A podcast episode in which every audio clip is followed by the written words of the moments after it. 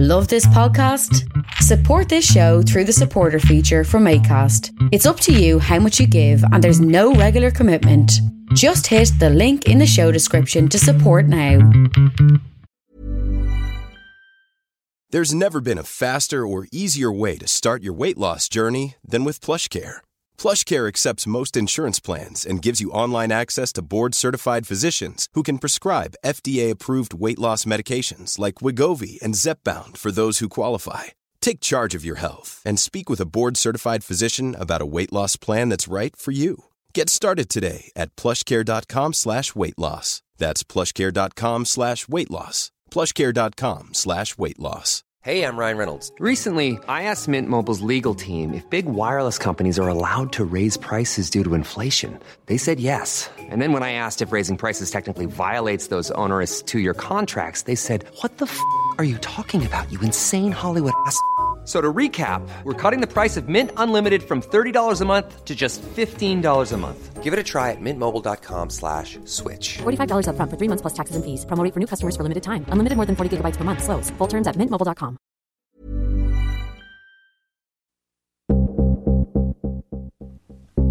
This week, the Bookshelf Cinema is screening Love and Friendship, Sing Street, Dark Horse, A Hologram for the King, and more. At the E-Bar on June 14th, Kazoo presents The Burning Hell and Partner. On June 16th, see The Out-of-Towners and DJ Matt Adam. And on June 17th, Nicholas Ruddock celebrates the release of his new novel, Night Ambulance, with a reading and music by Gregory Hoskins and Lisa Hodgson. Think back in your memory banks. We had Nicholas Ruddock on the show. Great guest, friend of the show. Get his new book, Night Ambulance. The Bookshelf is an independently owned cultural hub located at 41 Quebec Street in Guelph, Ontario. More information about the Bookshelf's hours, listings, blogs, directions, accessibility, and order books from their online store from anywhere in the whole wide world, please visit bookshelf.ca.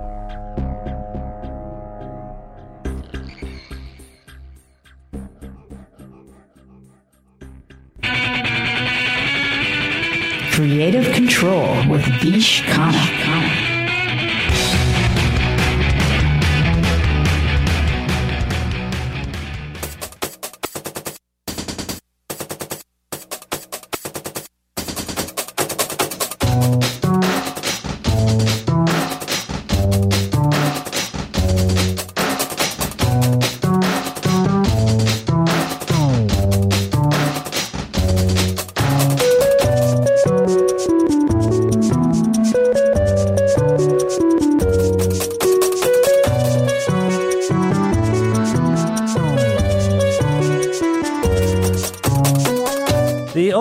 Between independent gaming and independent music is one of the most fascinating cultural intersections I've come across in recent years.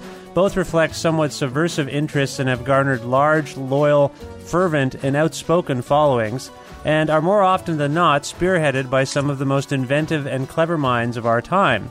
My friends Jim Guthrie and Shaw-Han Liem are each respected musicians who've appeared on this show before, and they've found new fans through their soundtrack and scoring work for games.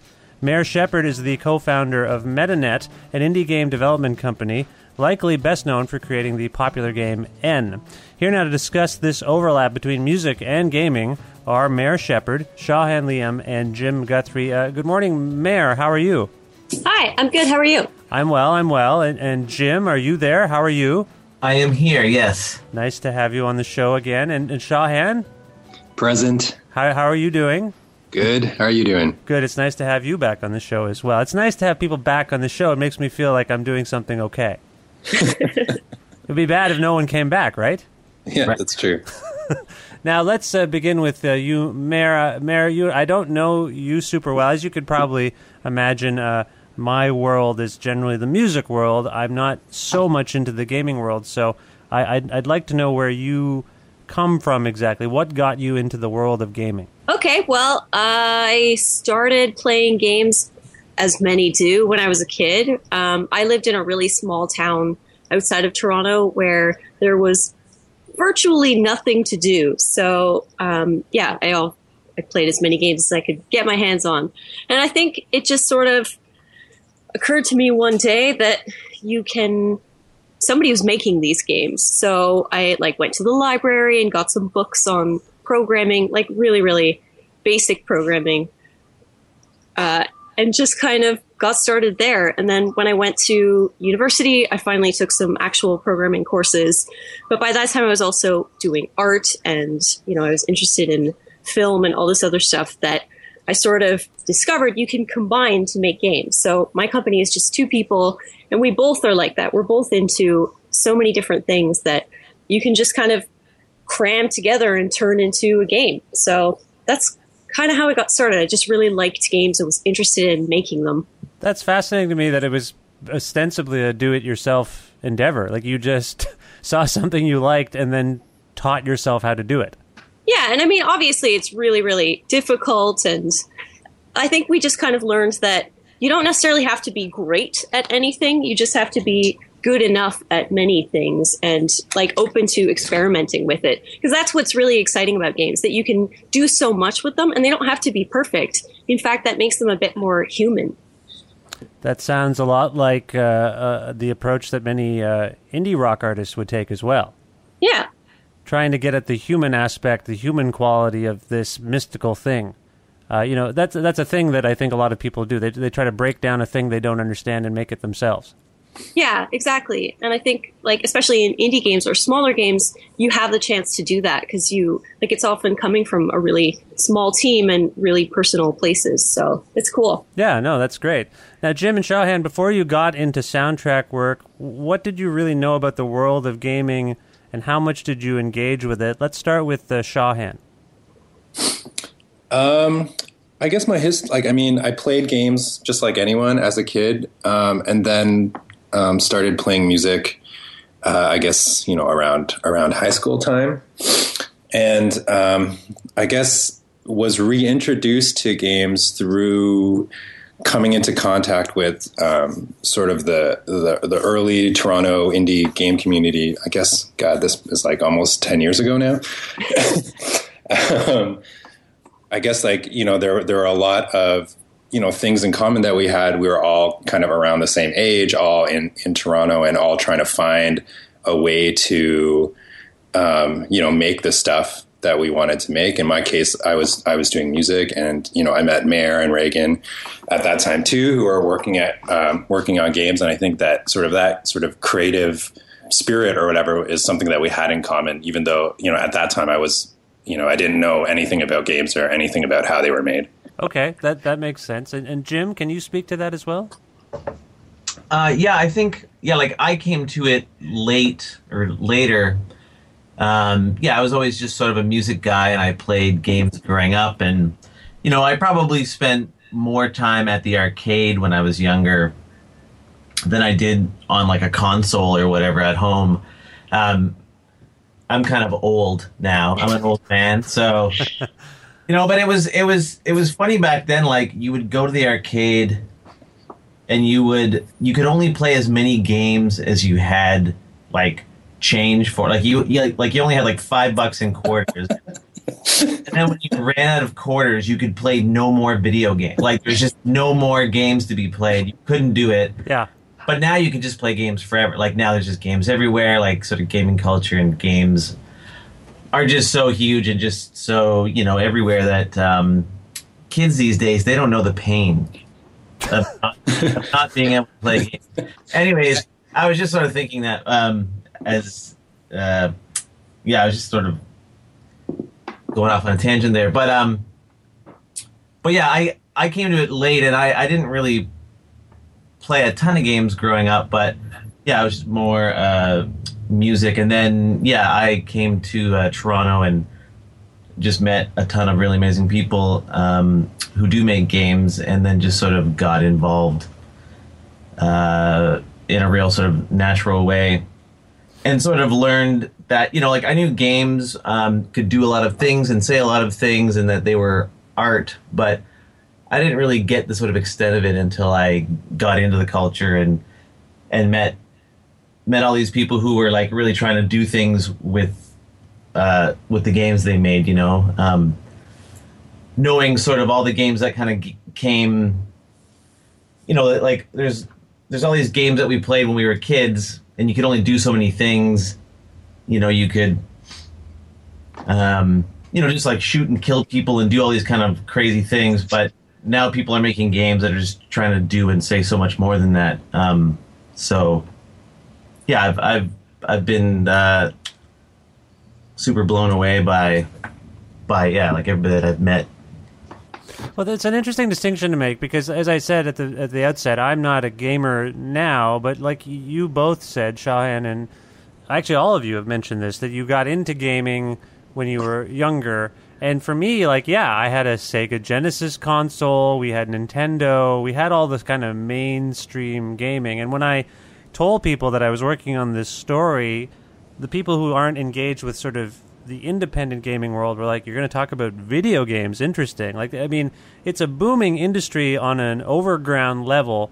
Can you maybe, Mare, can you speak to the distinction between what we're speaking of, indie indie gaming versus the gaming that we see commercials for when we're watching a, a basketball game or something? Can you talk about that distinction and how those two worlds intersect as well? Sure. So yeah, I mean, obviously, um, giant companies who make, you know, giant games have huge marketing budgets, and that's why we get to see commercials during the Super Bowl or you know billboards everywhere.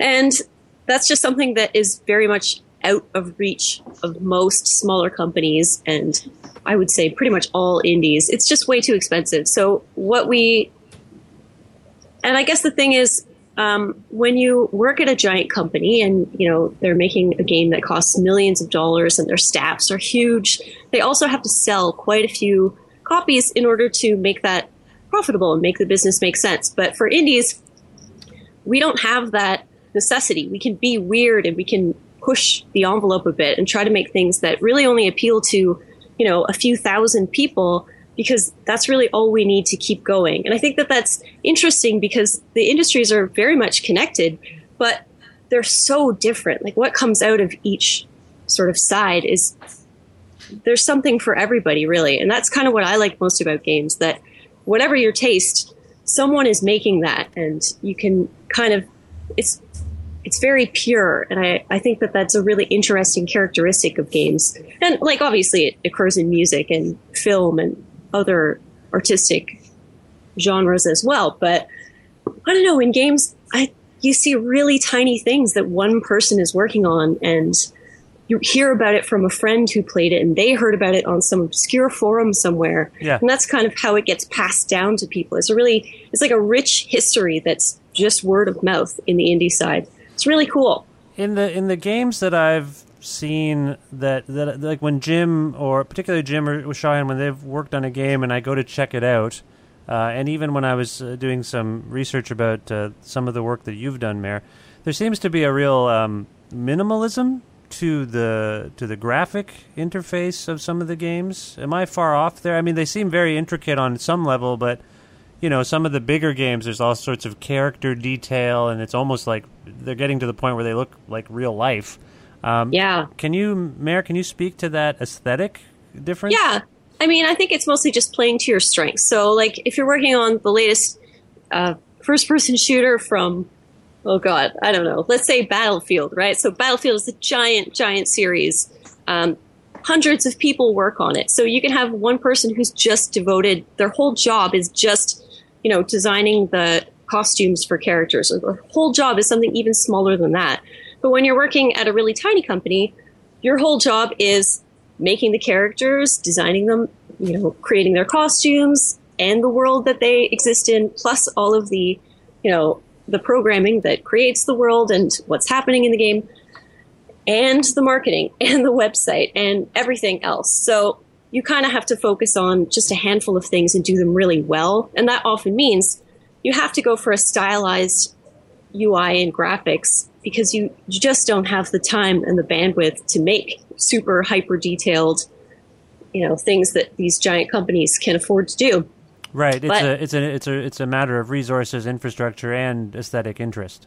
Yeah, but I think that's what makes people do such interesting things with the graphics because you still have to stand out. So a lot of the the indie games get to create these really evocative worlds using, you know, whatever they can get their hands on, whatever they can make during that time. And I think Sword and Sworcery is a great example of that because the art is so distinctive and it's beautiful and you really get sucked in. Mm-hmm. And you could, although I would never, reduce it to just pixel art. You could describe it as pixel art, but when you compare it, it's so different than most other pixel art. And I think that's really special. Yeah, I agree. And I mean, Jim, you, uh, Mare mentioned Sword and Sworcery, which was a game that you worked. Shaw-Han, did you work on Sword and Sworcery as well? Uh, no. Okay, so let's leave you out of the conversation for a few Yeah. minutes. Jim, uh, you worked on this thing. You you made an allusion uh, a few moments ago to growing up and going to arcades. And when you go to an arcade now, uh, which I believe still exist, uh, you know, I, you see them in movie theaters and whatnot. I'm not so into that world as I've mentioned numerous times now. But when you go to the arcade, you mostly see the bigger games. Are you seeing inroads uh, for indie gaming in that world? Are you because they, there is popularity uh, for for something like Sword and Sworcery, which blew up? Are, are you seeing it enter those realms? Is there a place for a game like that in an arcade? Uh, no, I don't think so. I think this is it's more sort of at home, um, on your laptop kind of thing, or on your phone. Um, yeah, I mean it's it's it's more of like a mobile world, um, you know that that that sort of thing, or yeah, like um, uh, like the home console. That's where people are buying these games. Um, but yeah, I also wanted to say just that. Uh, um, yeah, like when I was younger and I was making music, like when I first started off, um, all I had, uh, you know, was uh, um, was like a four track or whatever, and that would be sort of my sound. But it wouldn't really be my sound because that's what I wanted to have be my sound. You know, it was sort of more like that's all I had, and that's what I could make, and that's how I made music. Um, and I think it's the sort of same uh, with like an indie game. You you know, like if you're only one person or um, you know, you, you, just don't have like the resources to sort of make these huge worlds. So you sort of end up making something that's like a lot smaller, and that's sort of your that's sort of your thing, and that's sort of um, you know, it's your look. Um, so yeah, it's sort of just it's just a funny yeah. Like I've just seen a lot of things um, in the indie rock world that have come over to games and I just see, yeah, I just see like it's a lot like being in a band or something. You know, like if you have like three or four people making a game, it's a lot like being in a band kind of thing, and um, I just find that really cool. Yeah, you're making the most of the resources that you have. Yeah, in both in both realms. Like you, you don't have much to work with. You don't have a lot of you know uh, uh, money. Let's just call it money. You don't have a lot of capital in, in in what you're doing, but you're doing it out of passion and to make something interesting. Yeah, exactly. Yeah, Shaw-Han, uh, you have actually worked on a, a PlayStation game, right? That's right. Yep. And, and, what was the game again? We talked about it the last time. Sound you were on. shapes. Sound shapes, and that was, uh, but that was a music-oriented game. That's right. Yeah. And, and the deal was, uh, how did it work again? You could create your own songs. yeah. more or less, yeah, more or less. It was uh, you're, you're sort of cr- creating a, a, a world visually, and, and through doing that, you're it's trying to sneakily uh, teach you things about putting together songs and and uh, you know uh, sequencing uh, beats and stuff like that. Right. And have you had any other experiences working with a company of that magnitude? Um, well, it. I mean, when we when we started, it wasn't. Uh, it really was was a kind of a weekends and and after hours passion project, mm-hmm. um, and uh, it sort of grew very slowly into becoming sort of more of a you know quote unquote real thing. But initially, you know, like I think that the the place where it came from was very much just you know experimentation and just like the fun of seeing like what what kind of weird thing could be made. Right. You didn't have any uh, grand uh, plans for it. It just ended up being swept up by this larger entity. yeah i think that that's like like mara was said, saying when you have nothing to lose you can sort of take any stupid risk that you want right? Like there's no there's there's there's no cost to doing something that's weird or crazy because you know there's no there's no there's there's no stakes so you're for sort of free to kind of uh, do like have a crazy idea and then spend the time to see see what it's like and i think that that um, you know, we were talking before about sort of big budgets versus small budgets, and sort of like this the sort of yeah, sort of perhaps the, the conventional way of thinking might be that you know the more money you have, you know maybe that that allows you to do more things. And I think that you know with with indie games and also indie music, I think it also applies too. Is that you know because when when there's less money involved, then there's less risk involved. That you know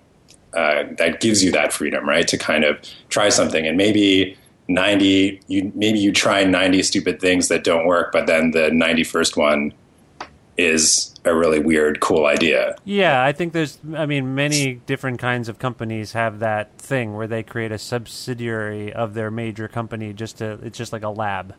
Right. Where stuff gets worked on. So you're saying so i mean i i was asking this question to you with the presumption that you would have an ability to distinguish between the two experiences of working for a larger company and what I believe you mostly work with smaller independent companies, right?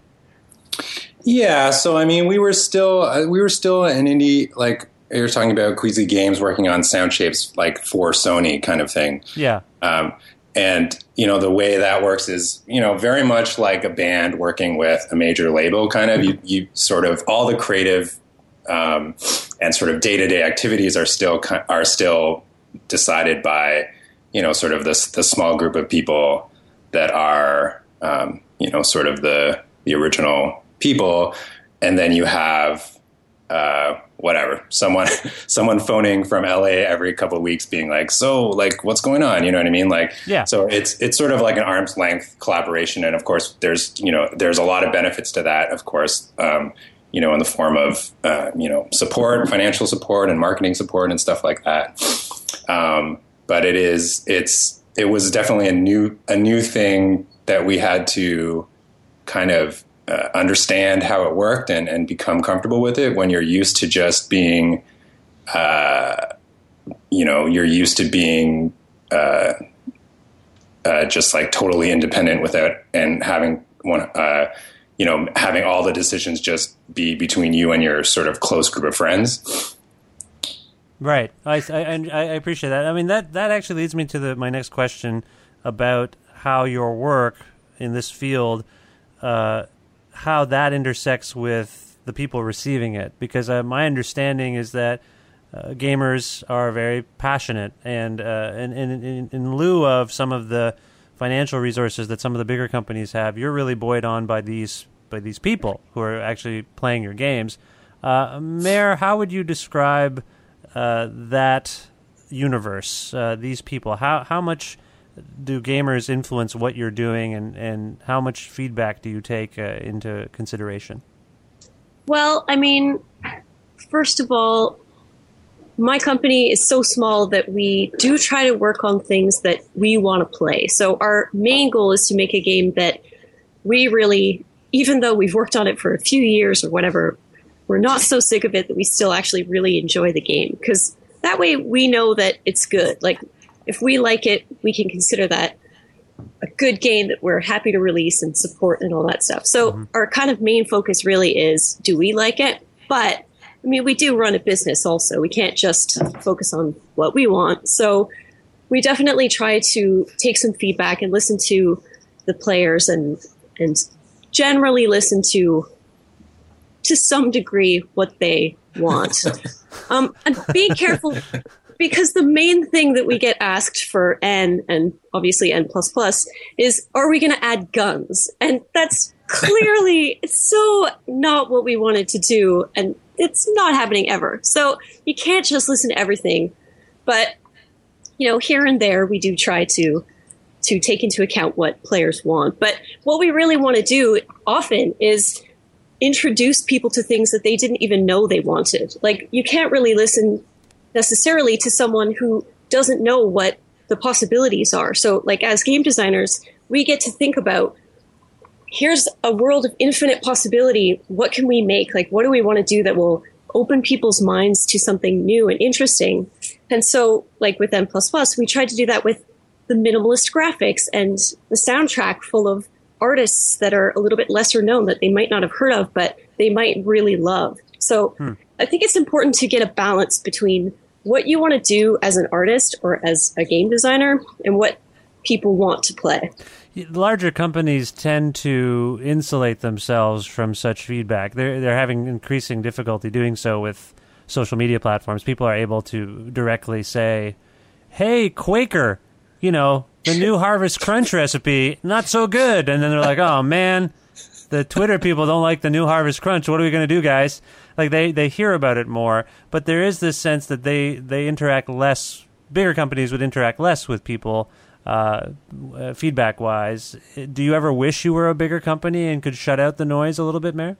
Um, well, I mean, we definitely we do get a lot of feedback that seems quite um, like I think people don't really think about tone is the thing. So we've actually found that although people sound very demanding and entitled, and sometimes they're kind of rude, quite rude. How about they're very rude sometimes? Um, uh, we do feel like we in many cases, if you do kind of engage with them on some level and just kind of push back against that a little bit, often people respond like, "Oh, I didn't even know that I was." Oh wow! And they sort of realize that you're a person. And yeah, yeah. I, I, I always tend to engage directly with the trolls, and it throws them off. Yeah, they don't know what to do. They're just like, "Oh, I didn't."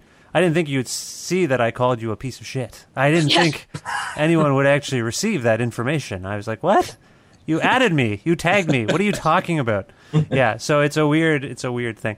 Now, uh, Jim and uh, Shaw-Han, you have also uh, one of you said something quite interesting. I think all of you have kind of talked about the fact that you were fans first, and that you you were fans of whatever your uh, you know main medium was, and then you started making it. And often I, I, think that's when the best stuff is made when people are uh, so engaged with something as a fan that and then they start making it they kind of have an idea of what they'd want to do with something. But you two uh, Shaw-Han and Jim you have had uh, probably a, an interesting relationship with your own uh, music world fans uh, can you compare the two worlds of because do you I don't know how much feedback you guys are kind of more behind the scenes with this gaming stuff so I don't know how much feedback you're getting about your own work in in the gaming world but I'm hoping you can uh, each talk about your how you perceive the two kinds of audiences and, and how they are similar and different. Uh, Jim, do you want to start? Um, yeah, I mean, I think that for me, like when I play a show, I don't really play shows that much anymore. But when I used to play a show, you know, that's where you get the feedback. And this was like sort of even before I was really on the web or the web was a thing or whatever. So you'd go, you know, like you would just see people at shows and they'd just be like, "Hey, that was a really great show," and that would be the feedback. You know, I wouldn't get people like saying that that like I'm a piece of shit when I walk on stage. Um, you know, so but yeah, like in gaming, it's and I, yeah, I don't know. I think the thing that kind of shocked me in the game world, like, yeah, people are really into games sort of more so than I ever experienced people being into bands. I mean, maybe I was just in the wrong bands or whatever, but but uh, people like yeah, people are super into their games and they're really passionate about it, and it's really amazing, and it's kind of what makes the whole thing go. Um, and yeah, in in in the music world, it's just a little different. People are maybe a little too cool. Like, I mean, yeah, people are are like fans of bands, and but it's just there's kind of a coolness that's happening that kind of might. Yeah, it's just it's not as uh, intense, you know. I mean, maybe if I was like in whatever, like Bon Jovi, it, I might have. It might be like really intense, but well, you're also dealing with a virtual world more so than you mentioned that when you play live, people don't come up to you. There's no anonymity there. Whereas, you know, most of the work you're doing in with gaming, I mean, most of the gaming is done online or or you know on a console whatever you know what i mean like it's just yeah. like you can just it's the same as anything like you can just at your home on your couch in your underwear destroy someone like ruin their day yeah and, and then just move on to doing the next thing you're going to do so that might be it i don't know yeah, I mean it's it's they. I mean they're just they're two different worlds that they're both fans and there's both there's both you know like they have to wanna you know buy it and play it or you know hear it and sort of engage with it. Um, but yeah, just the sort of cultures that sort of surround, like just the people and the sort of intensity. I just find it was like it was a whole new level when I got into games. People just, um, yeah, people are really into games and they have a lot to say and they're all really smart too. You know, like most gamers. I mean, even even the sort of dumb trolls that sort of just seem like jerks who don't know anything. I mean, they're all like most of these people, like everybody's just really sort of smart on some level, Yeah, or sort yeah. of consumed a lot of culture in their day or whatever, and they're they sort of do know what they're talking about, but some of them are just like just like super ignorant, you know, or or maybe some aren't so ignorant. But yeah, there's just a lot of passion on both sides. I think. Um, Yeah. Okay. Yeah. Shaw-Han, what about you? Yeah, I mean, I, I think I, I, I'd agree agree with that. I mean, I, I think that you know it's also you know we've in the time that we've been you know playing music and then playing games, the whole world has changed, and the whole like the form that that media takes and that culture takes has changed to- completely in that time. You know, so I think that we're sort of dealing with. Um, you know when when when you can make something and then like immediately get start getting feed like you you when your game comes out or or even now when your when your album comes out right? You send you send out an email or you send out a tweet or something like that and then immediately you start hearing back from you start hearing feedback right? Whether that's Yeah. positive or negative right? So and that's a totally that's a, definitely a new thing you know? And I, I think one thing that i'll say for for um, that I found different with um, with uh, people that are uh, or with game fan. I mean, I think that there's probably a lot of crossover between people that are listen to music and play games, but for the people that are communicating um, about about game stuff, I find that I think they're more involved in the process, or they're more interested in kind of how the thing is put together. Like, you, I don't think I would put out a song. I don't think like I could. I would. I would sort of release a song and then start getting feedback,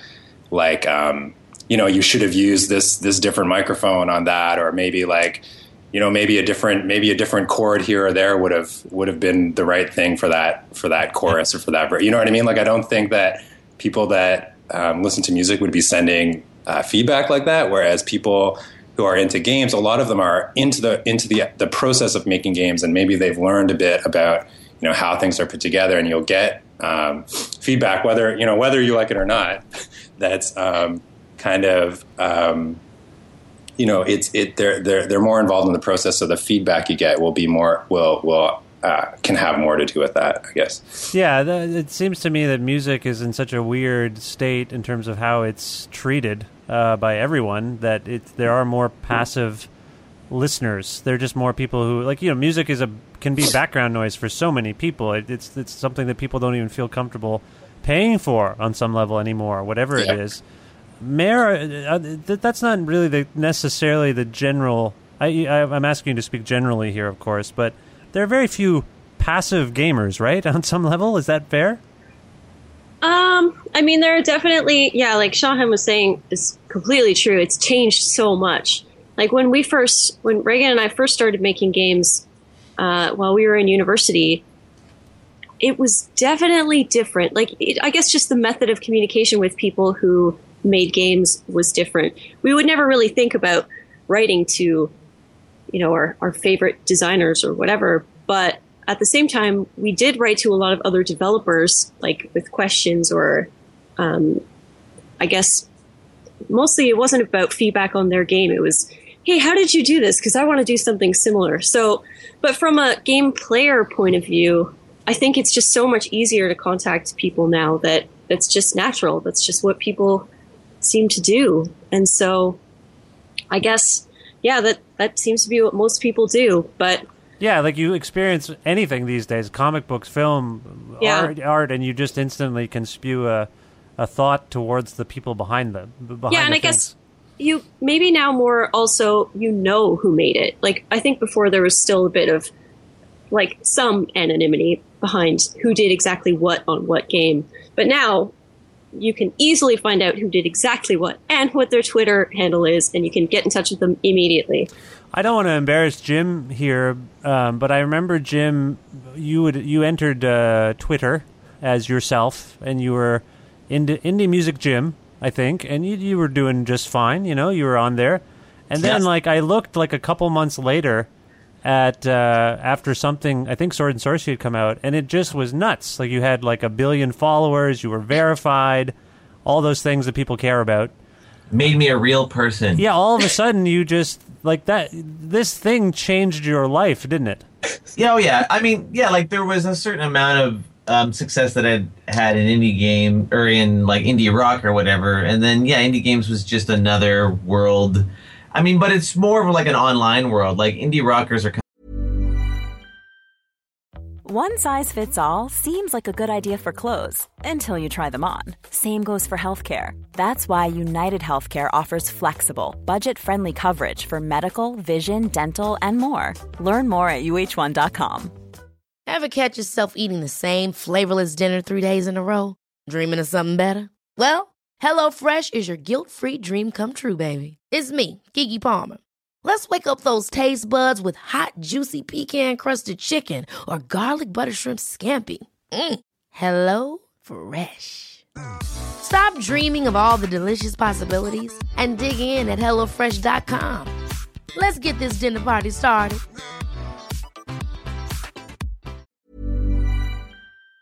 Kind of old and crusty and haven't really not old and crusty but you know what i mean? Like there's just a sort of certain audience that comes along with games that are just they're they're just way more connected and there's way more people who are online and have like all these different accounts for different stuff. So so yeah it's like um yeah like i have i have some friends who are like indie rockers who's don't even really have a cell phone, you know, or you, they just have like a flip phone still. Like, there's still some people who are living sort of in the dark ages in terms of like, you know, like gadgets or whatever. Uh, so they might just be dealing drugs. Those might be burners. Those might be burners. You're right. Uh, but no, you know, it's yeah, it's just funny, like because yeah, if you when you make something now, yeah, you can spend you know six months or a year or three years of your life making something, and then you release it and you tweet it out, and then instantly you just start getting trashed. Like that's just sort of a really new thing where like in one moment, you know, you can you just like yeah, you can be spending all this time making something, and then you release it and instantly either get love or hate, and it's a really it's just a really crazy thing to have to sort of take into consideration. And you actually shouldn't really take it to heart too much. Like I've sort of I've sort of learned no matter what I do online, and I actually try not to. I mean, I don't really spend a, as much time online anymore, or like really engage as much, um, because yeah, you can you can get really sort of you know like sucked into the things that. I mean, it's nice to engage on a certain level, but you never really want to start to count the sort of likes and all the retweets and stuff. You just sort of got to do what you do and then just let it be, basically, you know? There's just a lot of power and anonymity now. Just like Yeah. the way people judge you that you don't even know. Uh, and the way that can impact your day if you're not yeah, careful. that's that's the thing. Yeah, I think you know nobody really knows anybody online, and so we're all we can just sort of say. So it's nice to sort of get the kind of random love, even if you don't know the person. It's just it's it's it's nice, you know. And but it yeah, it's just a lot of people just sort of speak before thinking. Yeah, they can hide behind their screens, but but I mean. uh, Like you know, like I think overall, I I think that like the internet's like a really amazing place, and there's just so many, you know, great people doing great things, and I think though I think that the internet has sort of changed my, me, like the way that I do business and the way that I make a living, and um, you know, like I can put a whole bunch of music up online, and then I can go to bed, and people can hear my music while I'm, you know, like. Whereas, you know, like I would have to go out and play shows and, and tour, and you have to sort of go out to all the cities to reach the people, and now you can just sort of reach everybody um, from home. Yeah, yeah. Now we've we've talked a lot about the present, and I think we've basically covered how indie gaming and indie rock have uh, parallels and where they connect. Uh, I'm curious about your each of your takes on the, the future of this uh, intersection and, and and this realm generally. Um, Mare, I think maybe you might be the best qualified at this point to speak to to, to some of that. Uh, can you talk about where you see this all going and, and maybe within that? Well, let's leave it at that for now. I want to ask about all of your future projects as well, but uh, let's stick to maybe the culture at large. Mare, what do you where do you think things are going right now? What excites you? Well, I mean, I think that lots of, I mean, the pace is really, really quick. So even though games are a relatively new medium, it's changed so much since, you know, the, the 80s when games started really to kind of break out. So I think it will change a ton in the next little while. But what I'm really hoping is that, uh, especially in indie games, it just gets a bit more subtle and nuanced and like it matures a bit because I feel like sometimes I feel like we're sort of still in high school, you know, with what we're thinking about and what we're doing with games, but there's so much more. And I just kind of hope that we keep pushing and keep making things that aren't maybe as like obviously not everything is very obvious, but I feel like that's we can just do so much more. Like when you look at early film and then compare it each decade, there's just such a massive change, and I really want to see that in games too. And I'm sure it will happen. Positive. I, I, I believe that you also want to do so much more with so many fewer guns. Is that fair? yeah. Less, yeah. less guns, more. Doesn't need doesn't need to be guns. I don't understand why they want guns. That's weird. That's a weird Well, thing. I mean, That's also a weird. That's like not a, a kind of feedback you would get in almost any other profession. Yeah. we were talking about positive and negative feedback, right? And and very few people. It must be slightly weird to be. That's some. Can you just have more guns? Like that's a dangerous thing to receive. I would think. Yeah, it's it's very strange for sure. Jim, have But- you Jim have you ever been told you need more guns in your music? yes, I have. Fire all the hired guns. That's actually a Yeah, line. all the time, all the time. That's all they ever say is more guns. No, um, yeah, um, I'd say yeah. Like I, like for me in games, the thing that um, like when I first got into games, I was sort of surprised that there weren't more people who just make music getting involved with doing music for games. Like it, it seemed like um, a lot of people who made games, they also sort of just made the music too because they could, or like they knew how to program or loop some beats, or knew, you know, they knew a little bit, and they didn't really have the time or want to hire anybody, or you know, they didn't have the cash to or whatever. So um, I did find it sort of strange that like I wasn't like, you know, I wasn't like the only person, but there were very few people who were sort of known for making music who would sort of cross over to do music for a game. Um, and so I guess um, in the future, it'd be nice to sort of see just more of like people who make game, you know, like the sort of teams um, being, you know, have, have people from all different sort of arts uh, and sort of who have, you know, like um, different strengths, you know, making games, um, you know, like through like music and um, and the visuals and like the architecture of the game and sort of you know there's just so many things that could be done if i could think more people get involved. I mean i guess it all takes money or whatever.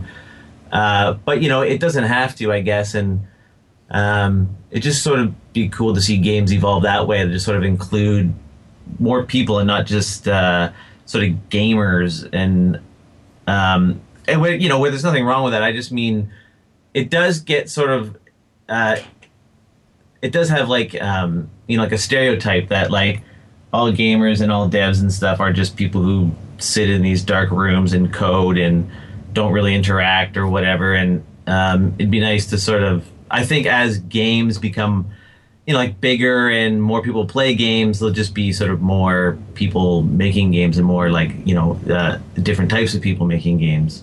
I, I mean, that's a, a truly fascinating aspect of, of this whole situation is that two of my friends who were people I admire and made really cool music uh, figured out a way to have viable careers, and uh, it's sort of a it's it's almost prurient or, or something to to talk about it on a work level. But Shaw-Han, I mean, you've made work for yourself, as Jim is saying. Yeah, I think that well, Jim sort of stole what I was what I was going to say, but I think that yeah, I think that I agree that the what what I see as sort of the exciting the exciting thing about you know where where games are are or where they're going is that um, you know the tech the, the the technology that's used to make the games is getting more and more sophisticated and is getting um, sort of easier to use and is becoming more accessible to people that are um, you know from all different walks of life and from all different sort of uh, professional and artistic backgrounds and and that will have all kinds of different points of view right? So you know in the the early the early time of games let's say like the early 80s or something like everyone who made a game basically had to be a computer engineer right? Um, whereas now um, you know, me and Jim are perfect examples of people that kind of came from outside of games and were able to sort of engage with the medium in a way where we were able to put some of what our uh, what our background was or what our sort of musical um, thing was, and sort of like um, in, put that into a game. You know what I mean? And I Yeah. think that the more um, people that can do it, like you know, what if what if you know a sculptor could come in and you know build 3D models, but using their hand, um, using their hands and clay instead of you know a, a mouse and a a mouse and a whatever 3D studio or whatever. Or what if you know what if a, a person that works with origami could could come in and build uh, uh, you know 3D characters or whatever using paper folding and sort of what if all these people that have all these years of experience and all these ways of expressing themselves using you know using their hands or using whatever could sort of contribute that uh, to the to sort of like the medium of games i think that we're sort of just at the beginning of that now and like the you know the next while will just be all these amazing you know people being able to sort of bring something new and we're going to get all these experiences that we've never you know we've never seen before which i think to me is you know what's really exciting That was a very moving State of the Union address, I have to say. Thanks, dude. It- I was- Definitely. I was like, "Is this John F. Kennedy? Who is this guy?" that was amazing. No, that that's and, I, and I'd also just I was just like sort of thinking like like there is a thing too um you know with with like our parents and we grew up with games and they don't really you know I, there's there's just like a generational thing where you know soon soon like everybody on the planet will have been playing games for their entire life because now they're just in the culture right so you know, but there's a whole bunch of people who are, you know, in their 50s, 60s, 70s, 80s, or whatever, there who just have never played a game or don't even really get how far it's come or how sort of it's just everywhere now. Um, so there's just going to be a time when people would need to make all these um, sort of games and whatever, like software for for like old people because these old people used to be kids who played games and they've been playing games their whole life. So. Um, Well, I've already seen this. I mean, you know, a few years ago, my parents-in-law and my parents looked at our us with our smartphones in complete disdain, and now if I hang out with them, I, we can't get them off their smartphones. Yeah, yeah. I mean, there's that too. So yeah, I mean, it's changing really fast, but yeah, there's just a sort of still there's like a like a culture, or there's you know like a group of people who who yeah who didn't really grow up with games, and so Yeah. that's a change you know in time. Now, uh, I want to take a moment to ask each of you about uh, future projects, things you're excited about. And uh, Mare, I want to start with you. Is there something coming up for for MetaNet or yourself that you'd like to talk about? Sure. So, I mean, right now we're finishing up N plus that's for Steam. It's going to be finished later in the summer. But what we're really excited about is what's next because we've been working on the N series for over 10 years. And like we worked on a few things in between that we want to return to or that just didn't really work out. So, what we want to get back to is making small experiments, just like a you know, a fragment of something, just a little idea that you sketch out and you sort of put together a few of these little pieces to see what it wants to become. Because it's kind of like, it's a more organic way of making games. Instead of starting out with this detailed idea of every tiny thing that you want this game to be, you sort of build these little parts and then put them together and see what the game wants to be itself. And we haven't really done that in uh, probably about 10 years. So it's it's kind of i guess we just want to be able to experiment and explore ideas and you know see what the things that we're interested in now can contribute to that. Because we've really we've recently gotten way more into architecture and you know dance and all these weird things that we just want to see how they can impact games and how they can become something interesting so we're just looking forward to a lot of experiments and seeing what comes out of that And where where can people listening uh, learn more about what you're up to? Um, on our website, metanetsoftware.com, we post a lot of like updates on what we're doing, or we're going to post, you know, what we're reading right now, or just like where we're getting our our info, where we're getting the stuff that's going into our games. Yeah, you've got a blog on that site where you do that, basically, right? Yeah, Yeah. and Twitter too. Our And- Twitters. What's your Twitter? My Twitter is at Mare Sheppard, and Raigan's is at Raigan Burns. Oh, okay, okay, great. Now uh, let's go to Shaw-Han. What are you up to? hey, um, Hi. hey. Uh, Welcome to the show. Nice to have you on. you were going. You were going Mare Jim Shaw-Han before you switched the order. Oh so- yeah, I know. Well, I was trying to go. Uh, I was trying to. Yeah, I, I think we've given Jim a lot of time here, Okay, and uh, and you know what he's like. So I thought I'd go to you first. Okay. Yeah. Um, well, I think yeah. I, I I think like I said, and sort of what what Mare was talking about is that you know you kind of like the the the process is is is a lot of a lot of failing followed by a tiny bit of succeeding, right? So you you basically need to um, make like 90, 90 shitty games, and then maybe the ninety first one is something, Right. Or or have ninety ideas that don't work until you get to the one that does work. Um, so I think that you know that that process. You know, I'm I'm interested in um, sort of taking my experience with games and seeing where that um, how that can apply to other things, like how those mechanics or how those ways of thinking can be applied to um, other things that are also interesting to me. So, let's say, for example, um, musical instruments or musical hardware, or let's say, for example, um, something like uh, learning a new language.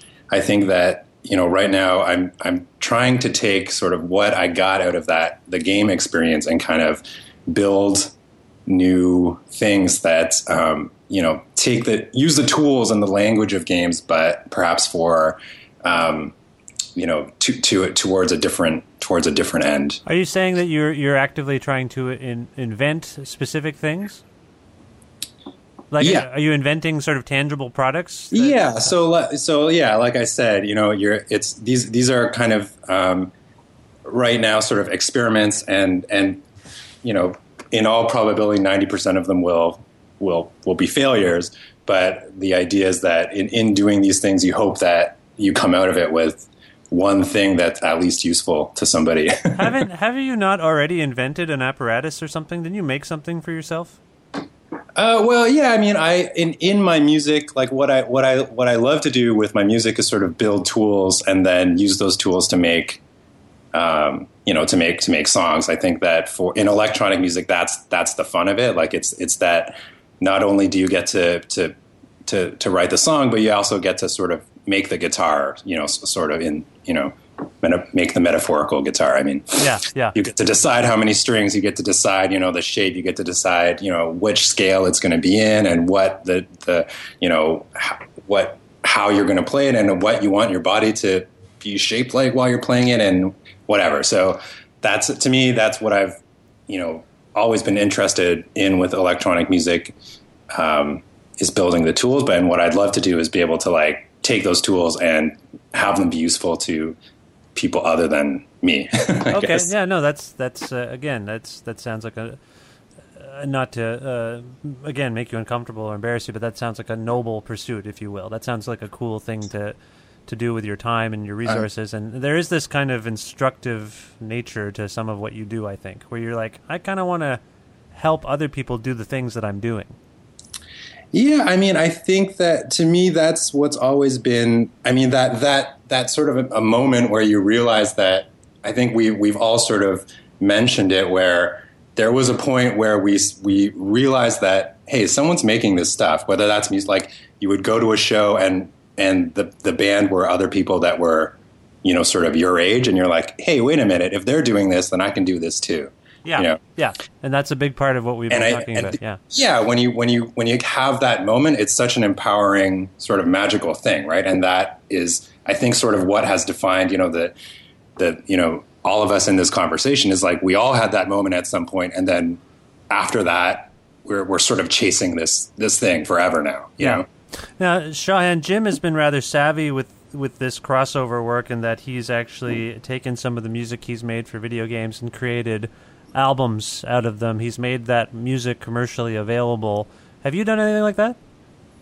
Uh, not I, not really. I mean, I, unfortunately, the music that we worked on for Sound Shapes was sort of very mechanically tied to the game itself. Like in it was designed in such a way that you couldn't really separate the music from the game, which at the time we thought was brilliant. But of course, now you're pointing out that that means there's no way to release a soundtrack for it. I wasn't meaning to point that out, but uh, I mean, it would be, it would have potentially been interesting to record yourself in a game session and then put that out as a record.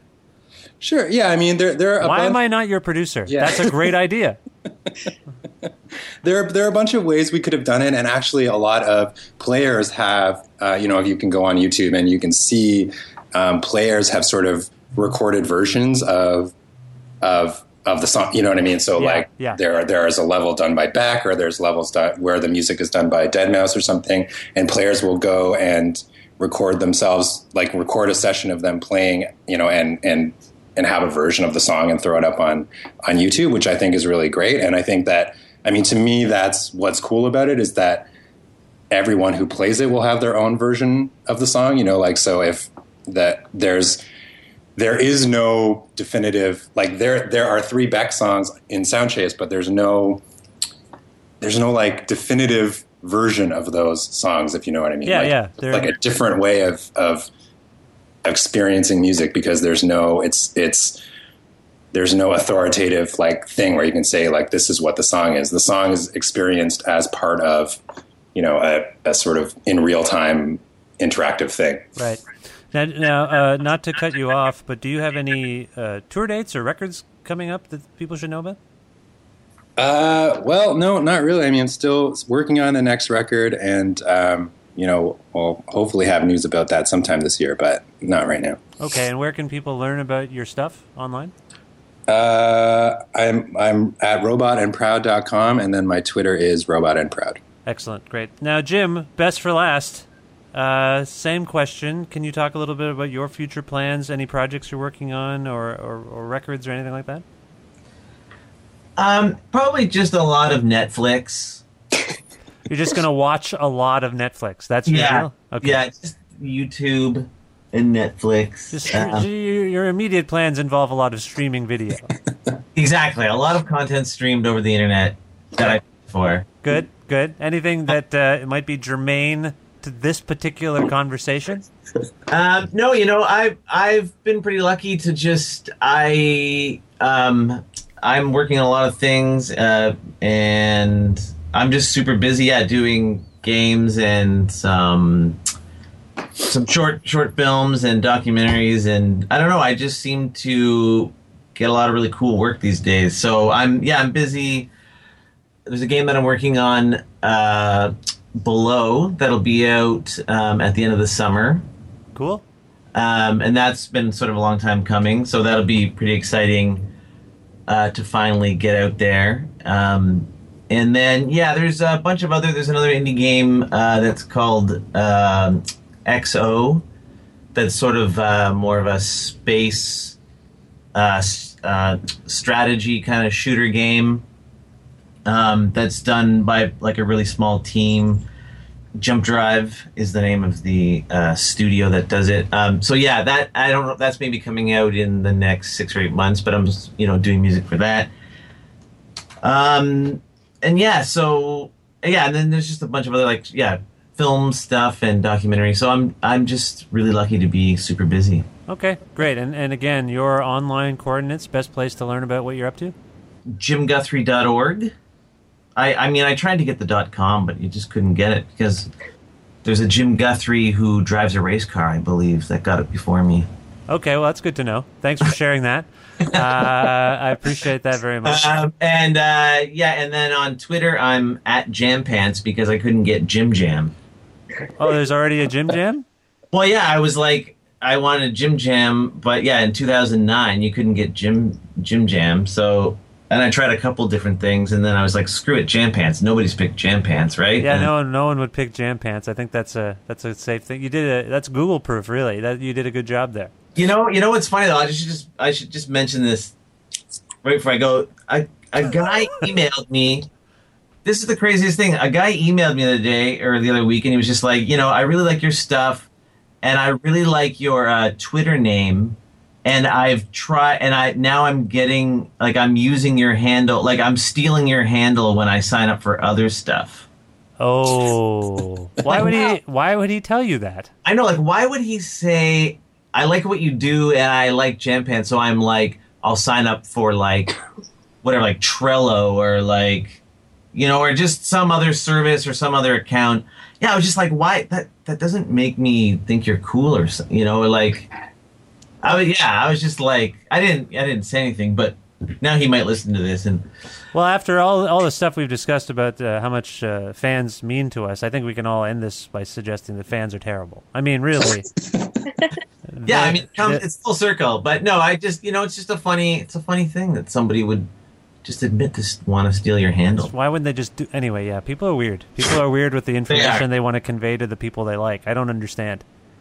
It's like it's like a Larry David universe. It really is. Like something. Anyway, uh, we should uh, go, and I want to thank each of you for being on this program and talking about this because, as I say, I've I've been uh, really fascinated by it, and I, I, thank you again for your time. Uh, Jim, we established that you're the only one uh, really uh, among us here who is smart enough to take anything you do and put it out online. Uh, particularly when it comes to video game music, is there a, a song maybe from something you've done or, or Mare, I don't know if you want to contribute to this. If you can think of something that Jim could do, or something of Jim's that we can play. I don't want to put you on the spot because you know song titles and everything. But are you? Are uh, you? Let's let's just be frank here, Mare. Are you actually a fan of Jim's?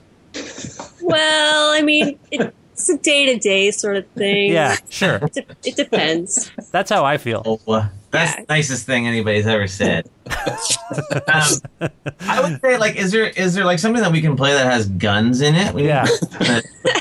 Is there just like a song that has like a guitar, a gun guitar solo or something? As like, I as I tried to say earlier, you do have a song with the line "Fire all the hired guns," which is. Oh, I do, yeah. So I mean, we could we could go with that, I guess. If I mean, but we could also play something from uh, from like the N plus plus soundtrack, which is has so many incredible.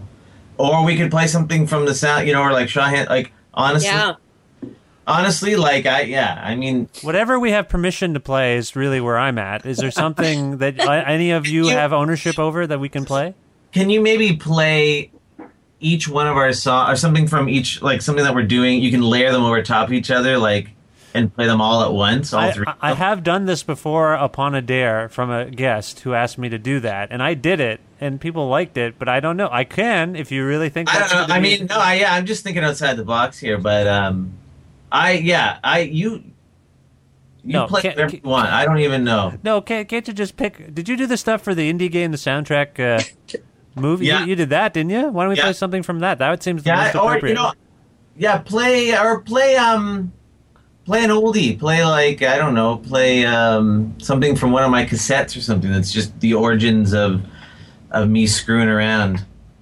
Okay, can you pick something for the love of God? Just pick a song.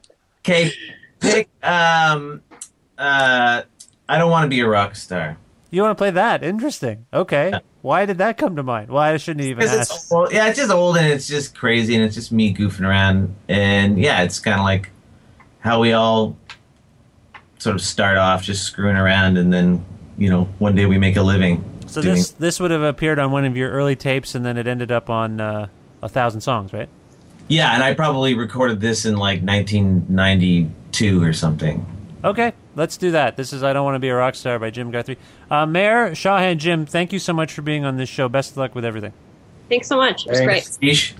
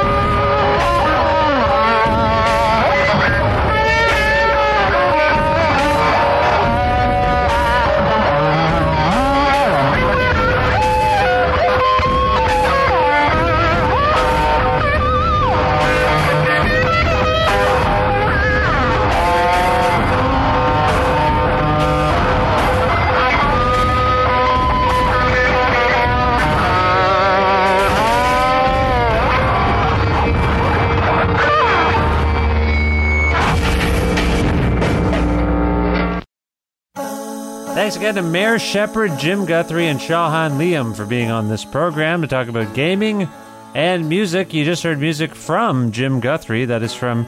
Uh, you can get this thing on his uh, on his record, A Thousand Songs. The song you heard, I Don't Want to Be a Rock Star. There you go. Thanks a lot to Jim. As always, Jim provides the. There's the music you're hearing right now. This is Jim. He gave me this. It's like instrumental music. Well, he didn't give it to me. I took it and said, "Can I use that?" He said, "Yeah, sure. It's fine. I don't care." So thanks to Jim for all his love and support, and uh, and thanks to. I hope you enjoyed that conversation. I did. Stimulating conversation. I'd like to think. I hope you did too. If you would like to learn more about Kreative Kontrol at Vish Khanna, go to vishkhanna.com. There you will learn how to listen to, subscribe to, and most importantly, download this program on iTunes, Audioboom.com. and uh, there's also lots of other things to learn about at vishkhanna.com. You can learn about how you can make a flexible monthly donation to this program via our Patreon page. You can learn about our Facebook page, which I urge you to like and join and all that stuff. Twitter, we're on Twitter at Vish Creative. And uh, you can also learn that the show exists in some format or another as a radio program on CFRU 93.3 FM in Guelph, Wednesdays at noon Eastern Standard Time. Uh, you can listen to it if you're in the area on the radio for real or around the world at CFRU.ca. Another episode coming up this week, if all goes well.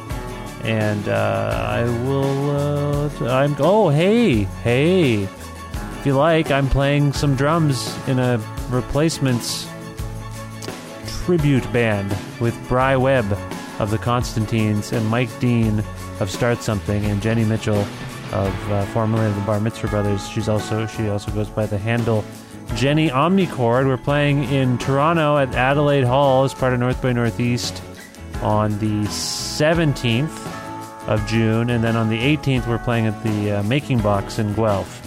So uh, we don't play very often. We've only ever played one other show. Didn't think we'd ever really do it again, but the call came to do it again, and we were having some fun trying to learn some songs by the replacements. So come and see us in Toronto and Guelph.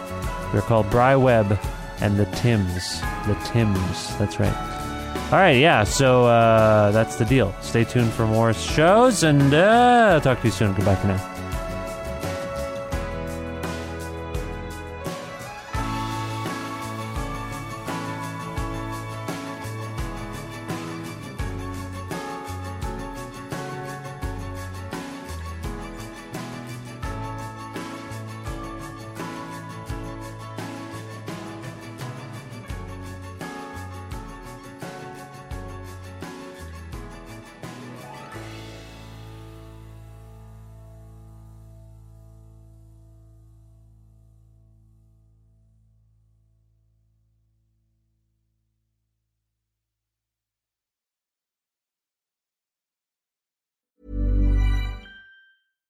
Catch yourself eating the same flavorless dinner three days in a row? Dreaming of something better? Well, HelloFresh is your guilt free dream come true, baby. It's me, Keke Palmer.